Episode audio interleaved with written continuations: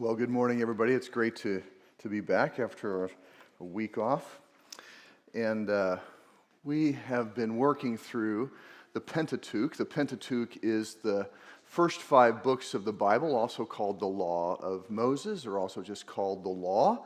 Um, and uh, we've come to uh, the book of Exodus. We've been working through God's deliverance of Israel from enslavement to Egypt after 400 years of slavery.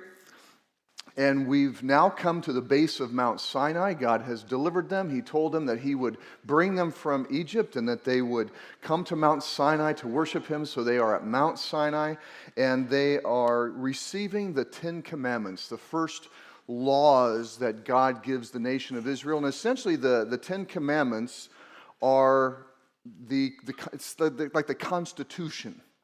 It's the basis of, of all the other laws that are going to come for uh, the nation of Israel. And so it's like its founding documents.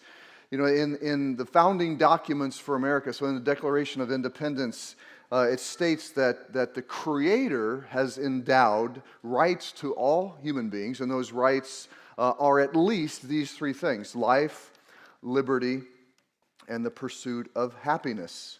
Life is the right to exist without the threat of somebody else uh, taking your life. Liberty is the right to choose your own course of life without fear from oppression or somebody else telling you what you have to do.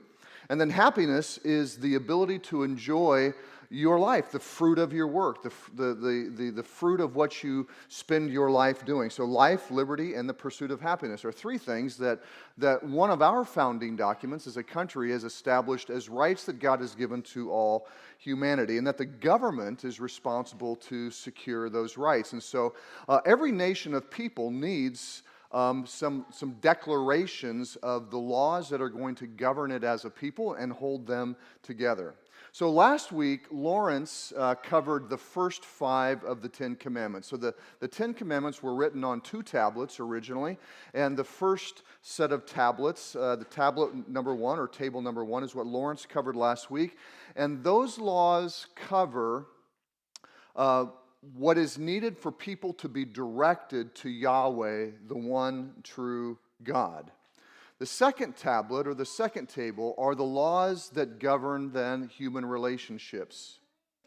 Uh, we're going to see some also in, in these laws that govern human relationships. We're going to three, see three things emphasized, like the Declaration of Independence emphasized, but we're also going to see a, a really critical difference that I think you'll see and understand has profound ramifications in how our country is unfolded.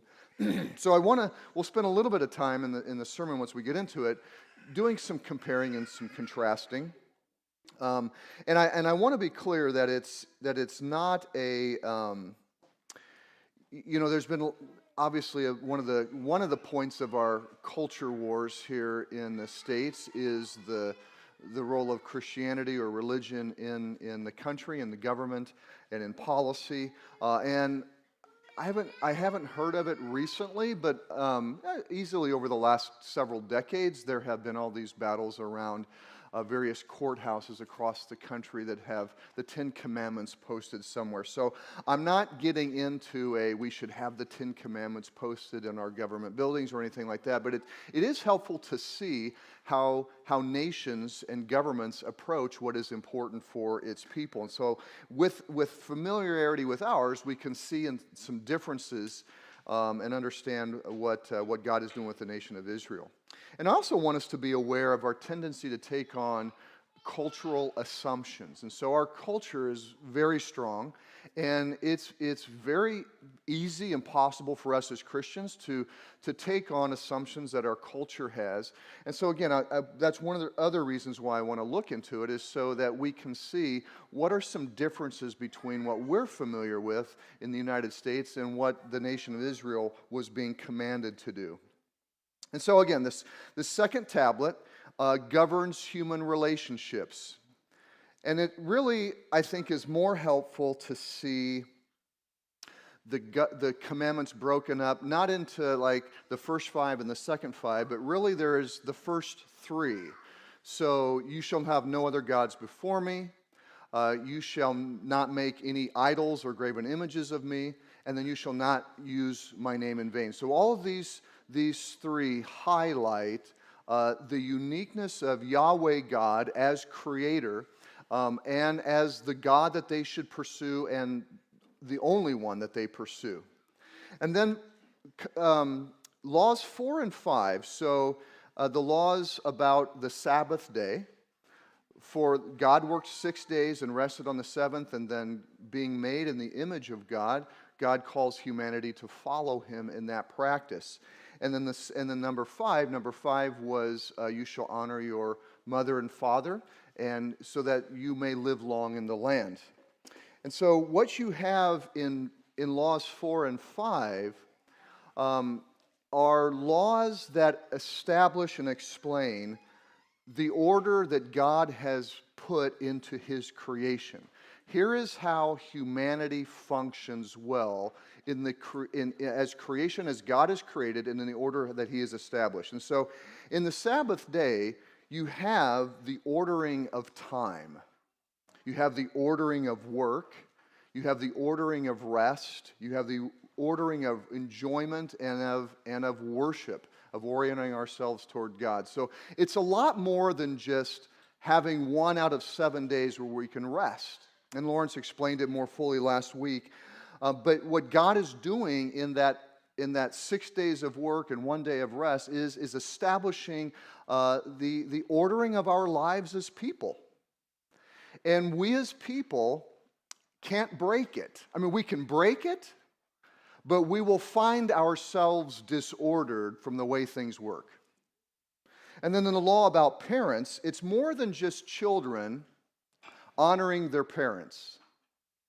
It is establishing a, a, way of life as people oriented around families, but not just families, future generations. And we'll see that, that and we have seen, where family dynamics um, are not just um, pers- matters of the individuals in families. It's not just the matters of moms and dads and husbands and wives and kids. What happens in family life spreads to society. And so the, the laws around parents are establishing about a children's orientation towards their, their parents, it really establishes a multi generational perspective on um, what sexuality is, what having children is, um, what having multiple generations are, what it means to respect elders and other older authorities. And so the ideas contained within commandment number five are really creating um, the, the necessary dynamics in terms of how we relate as people. And so there's the ordering of time and work and rest, and then there's the ordering of our human relationships. And that's what four and five do. They are a bridge between God and all of these laws that we're going to look at today that govern human relationships. I also want to point out that here you see an order that is consistent in all of Scripture, both Old and New Testaments. Um, there is always grace and truth before law. All right? They didn't start out with do not murder, do not commit adultery, do not steal, do not bear false witness. It began with here's God, here is how he has ordered all of life, and now as human beings, here, are, here is how we are to live in his world. Grace and truth always comes before law. And that's why, you know, we're, we're, we as a church work through the books of Colossians and Ephesians extensively in our house churches um, and in other ways. And uh, what you see, like in the book of, of Ephesians, I think it's probably one of the most clear. You have three chapters. Here's who God is. Here's what God has done as Father, as Son, as Spirit. Here's his plan for creation. Here's his plan for the church. Here's the gospel all nations coming together into one body where God dwells. It's three chapters, not a single command. Chapters four through six, here are the commands. Grace and truth comes before law. We have to comprehend that. And so there's gospel already here in the Ten Commandments. So, law number six do not murder. Okay, murder is the unlawful taking of another person's life.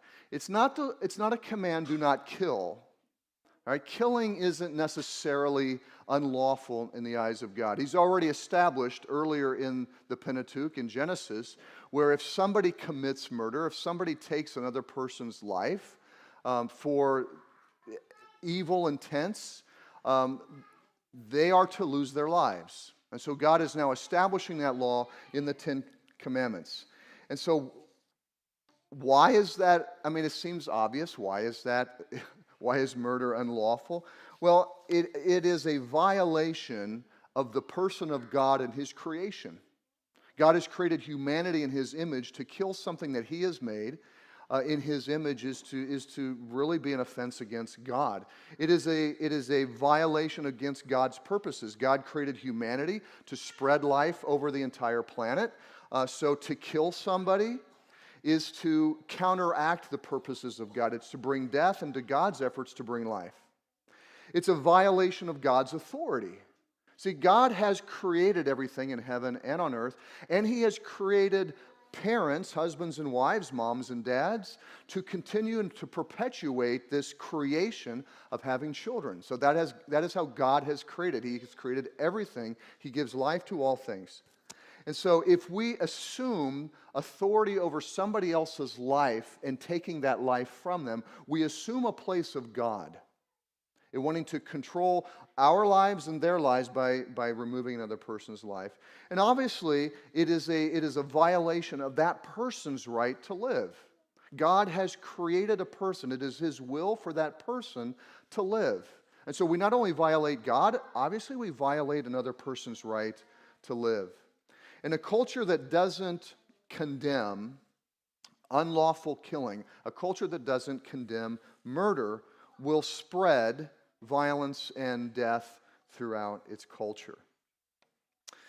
Number seven, do not commit adultery. Now, adultery is the breaking of the, the marriage, one man, one woman covenant that God established in marriage when He created man and woman in the first place as husband and wife. That one flesh relationship is the model for marriage it is the model for sexuality for humanity. It is the model for what brings new life into the world through perpetual generations. And it affects individuals, it affects families, and it affects societies. You know, I was, I was doing some reading this week, um, and I'll mention the, the, the, article in the book in a moment. Um, you know, that one of the, one of the arguments that is used or defenses that is used when there are efforts to legislate some sort of sexual mores in our culture is that you know the, the argument is you know why do why do people care about what other people do in their bedrooms? And that's a perspective that sees um, sexuality as a narrowly defined thing between individuals but it's not just individuals that are affected by sexual immorality. All right, a husband and a wife, a husband and or a wife that commit adultery breeds mistrust between themselves. That mistrust, that loss of love, that loss of unity, that loss of affection is easily observed. And I'm sure that all of us have had a context where we have either experienced or have observed the instability that comes to children because of adultery or sexual immorality in the parents. And so then you have children that are affected by sexual immorality. And as those children are affected by sexual immorality, they in turn will have, they, those will have effects in terms of how they pursue family, if they're not getting a model from their own parents, it's going to be very difficult to adopt a new model of what healthy marriages are be. And so that, that perpetuates down through cultures in society. Sexual, what we, what we, how we engage sexually with other human beings will never just be a, something that only affects the individuals involved. There, are there will be children that will be affected. There will be generations that are affected. And if a culture um, isn't strongly protective of, of sexuality within themselves as a culture, the effects of sexual immorality will breed throughout the entire culture. the other, the, and one of the questions, and, and as we see what God's desire is that the nation of Israel will become a nation that is spreading righteousness and justice uh, throughout the earth and to other nations. And so, one of the other considerations to make is, is who is going to take care of the children that are the consequence or the results of, of, of adultery? Who is going to take responsibility?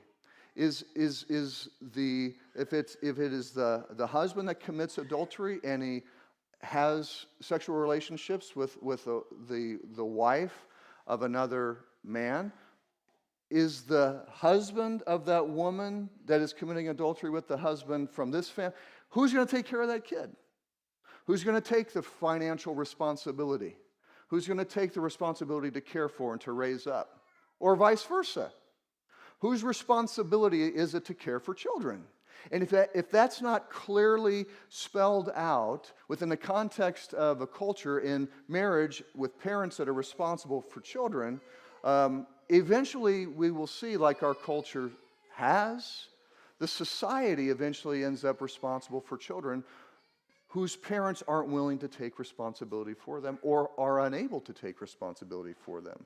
So, again, we see that, that, that these things have ramifications. And the money that the state of Minnesota alone spends on ensuring that, or trying to ensure that parents, moms and dads, take care of their kids, it's an enormous amount of money that is spent on that. It is a societal cost because our society has increasingly loosened up um, laws that govern human sexuality. Now, this is where it gets difficult because in a culture that doesn't affirm the truth of one creator, Yahweh God, almighty and all powerful, without, the, without knowledge of God and the truth of God and the truth of God's ordering of all of humanity, it's very difficult to put the laws on.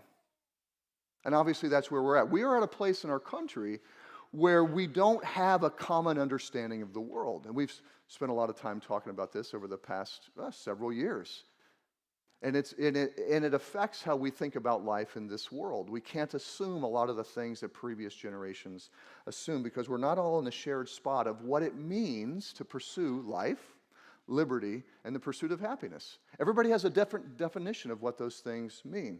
And again, me highlighting these things isn't an argument that we need to now put the Ten Commandments into our government. That's not what I'm saying. What I'm, what I'm saying in highlighting these differences is to show what it means to be a righteous nation under God. And not only our nation, but other nations of the world, and how they are different from that. Prohibitions against adultery are efforts to ensure family integrity for present and future generations. I kind of get ahead of myself. We've seen that um, in America, the, the, our definition of liberty is kind of doing what we want. Uh, ancient understandings, even understandings of liberty in the founding fathers, understood that liberty is not doing whatever you want. Liberty is recognizing um, the things that can control you and living a life in such a way that remains free of those things. But in our understanding of, of liberty, we see sexuality as a part of this. And, and indeed, what, and again, we've spent a lot of time talking about this, we, we have come to a point in time where we see that uh, sexual fulfillment is tied to my identity and what it means to live a meaningful life. And we have little concern with future generations, which is a major part of what God created marriage and husbands and wives and sexuality for. Not just procreation, but it's a significant part. And so, what we see in our own culture is a lack of thinking about future generations. And not, not only in the area of sexuality, we see it in environment, we see it in investing, we see it in personal health.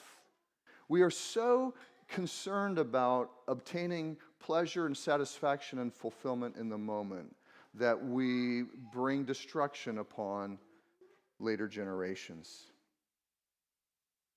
The question, the question, can we grow, prosper, and be happy without protecting marriage? Can we elevate sexual desires not only for the God given purposes of, of pleasure and a sense of fulfillment, but also strengthening marriages, strengthening families, strengthening future generations? And increasingly, our culture is seeing that unrestricted sexual expression does not lead to freedom. A few weeks ago, I was reading the New York Times, and amazingly, they had an article in there as a review of a book. But the name of the article was, was Straight People, this is in the New York Times. Straight people need better rules for sex. And that's a little bit of a quote out of this, this article. Sex positivity is celebrated in progressive circles with sexual adventurousness, adventurousness championed and inhibition looked down upon. We have breached the ramparts of repression and the wall of silence that has prevented us from expressing our sexuality has, for the most part, fallen. Getting rid of the old rules and replacing them with the norm of consent was supposed to make us happy.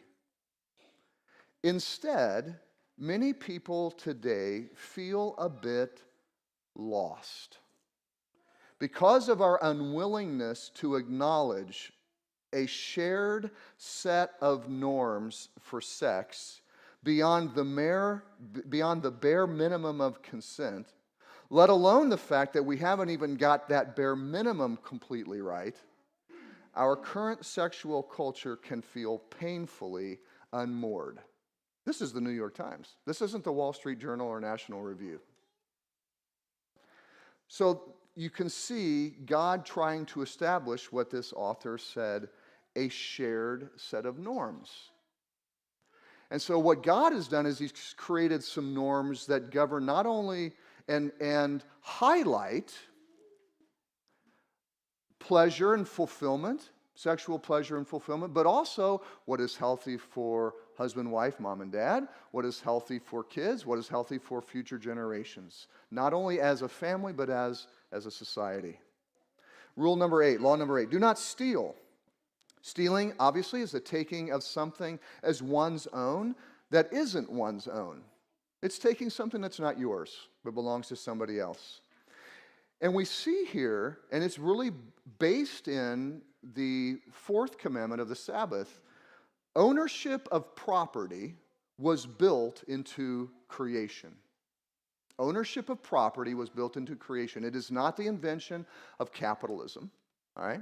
Ownership of property was built into God's creation. See, God worked had ownership of what he worked for and enjoyed what he worked for. It said that they were blessed. It made that they were desirable and they created happiness in God. We as human beings are made in God's image. God is intended for us to work, have fruits from our work that are ours, and then to enjoy the fruits of our work for us to image of, to us to image God, we must work and enjoy the fruits of our labors that we possess. That is a big part about what it means to pursue happiness. We live a life doing things, working, building families, building communities. We do these things in order to experience happiness. To steal is to take something that somebody else has worked for. It takes enjoyment from the person that worked for their own enjoyment. And the person that steals seeks happiness because somewhere in their mind they believe that if I have these things, if I take these things that aren't mine, they will make me happy. So, happiness in this person's mind from the, th- from the thief is not from my own work, but, some, but taking from the work of somebody else. Again, it's a violation of God's order. It's a violation of God's ordering of time and work and rest and enjoyment. And it is a violation of another's divine blessing. God has created us as human beings to be blessed, to be made happy, which is what that term means, from our work. We are stealing somebody else's God given right. While property, and you know, we also see we also see this in our culture in two different, you know, kind of opposing or different camps. We have, you know, when when when um, the, the riots and the property destruction was taking place, and there were complaints about that. And then there were people that said, listen, the, a human life is not the same as property. Absolutely not. Property is not the same as human life.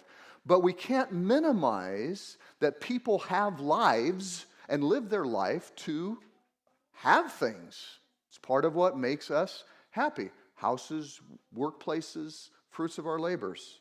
And so that's why the destruction of property or the stealing of property has to be prohibited because it is in violation of what God has created human beings to do in the first place and why we live in the first place. Also, we must recognize the value of people's work. All work is valuable. It all fits into a place that contributes to society. And so, so we must recognize, and these are just principles and ideals, okay? we must recognize that people need to be compensated for their work so that they are enabled to pursue happiness as a consequence of the fruits of their labors. So that unfair systems that favor rich and powerful are oppressive, unfair systems. We see throughout both Old and New Testaments prophets speaking against and Jesus speaking against um, those who were rich and powerful that were constructing systems, so the kings and merchants, you see this especially in the prophet Amos. We'll see it in the book of Revelation, why God brings a lot of judgment upon humanity. it is not uncommon for rich and powerful people to create systems that, that enable them to grow more wealthy uh, and oppress the poor. It's a form of stealing as well. Destruction of property is stealing creating systems that favor the rich and powerful to oppress the poor is also stealing. So what I what I what I what I think is so amazing about these 10 commandments is that if, if you think them through, it's more than just these 10 specific points. They are really broad and they cover a lot of things that govern human relationships. Number 9, you shall not bear false witness.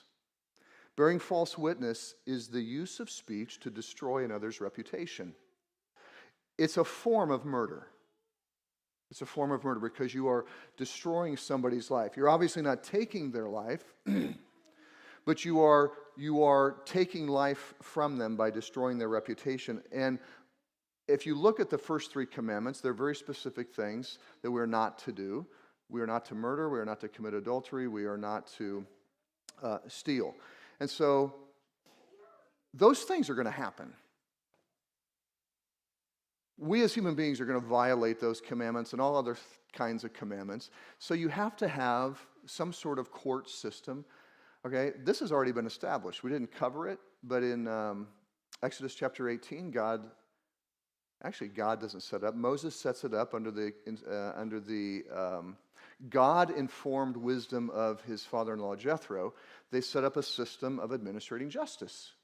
They didn't have a police force. It was the, the heads of households that were responsible for administering justice. And so there were groups of 50s, 100s, 1000s, and then the really complicated cases went to Moses. Moses was trying to do everything. So there's a court system, and if you're trying to establish justice, to compensate victims and to punish the perpetrators, for the sins that are committed against these Ten Commandments, you've got to have justice. You've got to have justice. So a false witness undermines the efforts that God makes for justice in establishing a righteous society. So to protect the rest of the laws, you have to have here law number nine. Law number nine. It is a stealing of another person's right to happiness by spreading lies about them and the effects would affect their families, their extended family, future generations, if justice isn't occurring. And it's a violation of true and honest speech. So God created life, God created all things through his speech. And so his speech is a life giving thing. We, as people who are made in the image of God, need to have speech that is life giving. Speech that destroys the reputations of people by contributing to injustice and bearing false witness is speech that brings death, speech, speech that brings suffering. Again, it's a violation of God in, the, and his order. And finally, commandment number 10. Commandment number 10 is really a summing up of the first nine. You will not covet. And then it lists seven things that you're not supposed to covet. And the seven things, obviously, um, you know, not everybody has a donkey to covet, right? The seven things, it's a list of seven things to reflect everything, right? To reflect everything. Seven is this number of completeness. There were seven things listed in the law, in the Sabbath law. Okay, you are not supposed to work, your wife is not supposed to work, or your husband, your servant. Okay, seven things. No one is supposed to be working. You are not to covet anything. Coveting so there's desire. That's a different word, it's a different idea. And then there is will. Will is this movement inside of us that causes us to act. Coveting is the combination of desire and will. If you're coveting, you have a desire that's being obsessed on so much that you're not far from doing it. That's what coveting is. Eventually, coveting leads to action.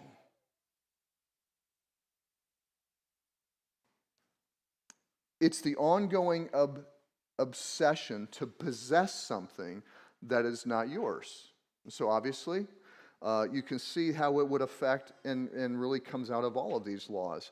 Coveting is founded upon the belief that the possession of something that's not mine, whether it's another man or woman's spouse, their house, their donkey, whatever, it's a belief that prosperity and happiness, prosperity and happiness will come if I can now possess those things.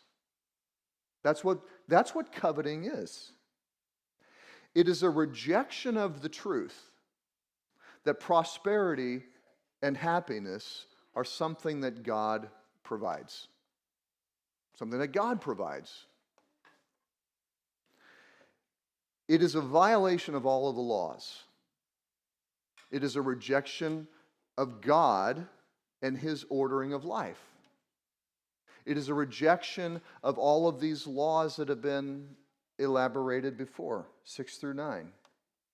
To covet is to be an idolater, it is to commit idolatry. It is to believe that there is a greater God that provides prosperity and happiness. Right? Prosperity and happiness I think, we've, I think we covered this in one of the other sermons in the Pentateuch. Prosperity and happiness is this, is this theme throughout Old and New Testaments. The experience of what it means to be a human being, a true human being, prosperity and happiness. Psalm chapter 1 is about prosperity and happiness. The one who abides in, in the Word of God meditating on it day and night, is one that experiences prosperity and happiness. You see it as a tremendous promise in, in the Old Testament, and then you have Jesus saying that I am the one that provides abundant life. The first miracle that the Gospel of John records is Jesus attending a wedding, and this is very intentional on Jesus' part and on John's part. This wedding, they ran out of wine. They ran out of wine. And so they go to Jesus Jesus, we, we ran out of wine. Can you do something about this?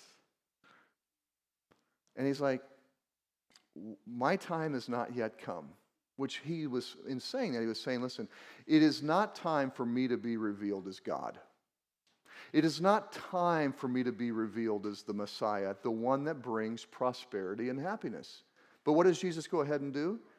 He, he creates 120 gallons of the best wine that the world has ever tasted. The best wine. I've got a friend, um, he's, a, he's a neighbor, and he has a very wealthy um, brother.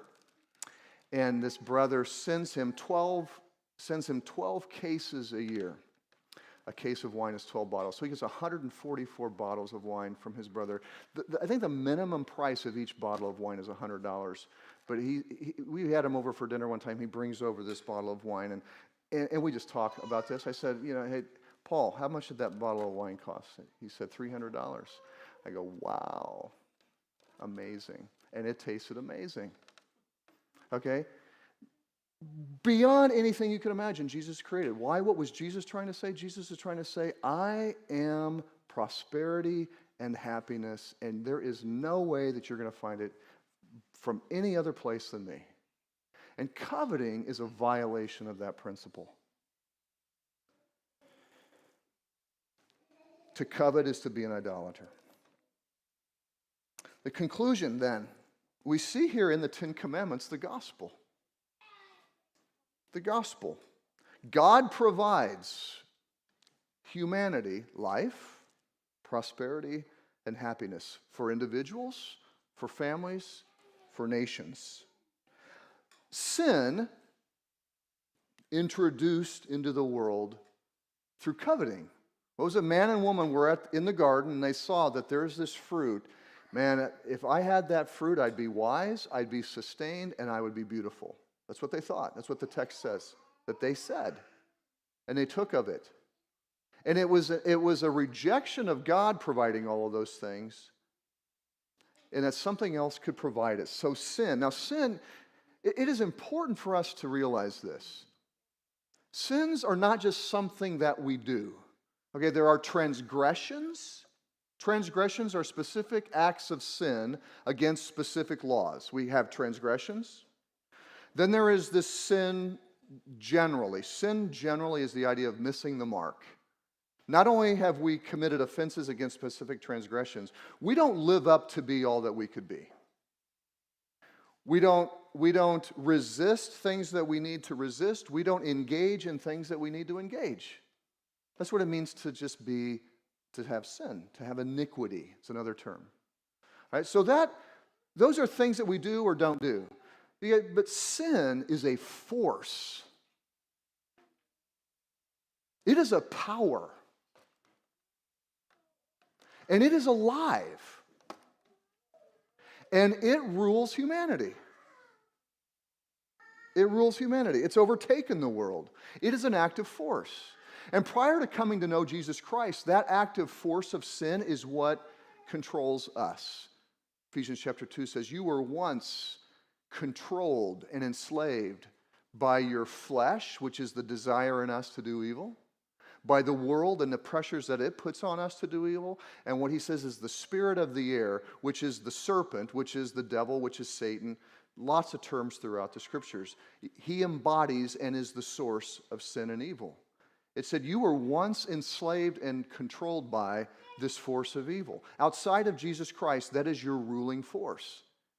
If you come to know Jesus Christ and acknowledge that God is alone is the source of life and prosperity and happiness, and see that Jesus Christ has entered into death and overpowered sin and death to bring life, if you believe in that, then you sin and its power is killed in you, and the Holy Spirit is given to you, and we are made alive. We are made into a new creation. We have two options when we see these laws. We can throw them out because they, they create so much oppression. They create so much guilt and shame and low self esteem, these laws that just burden us. We can do that, but as we're going to see, and as we see in our own culture, I mean, I, you know, I, can read that quote again, but I won't.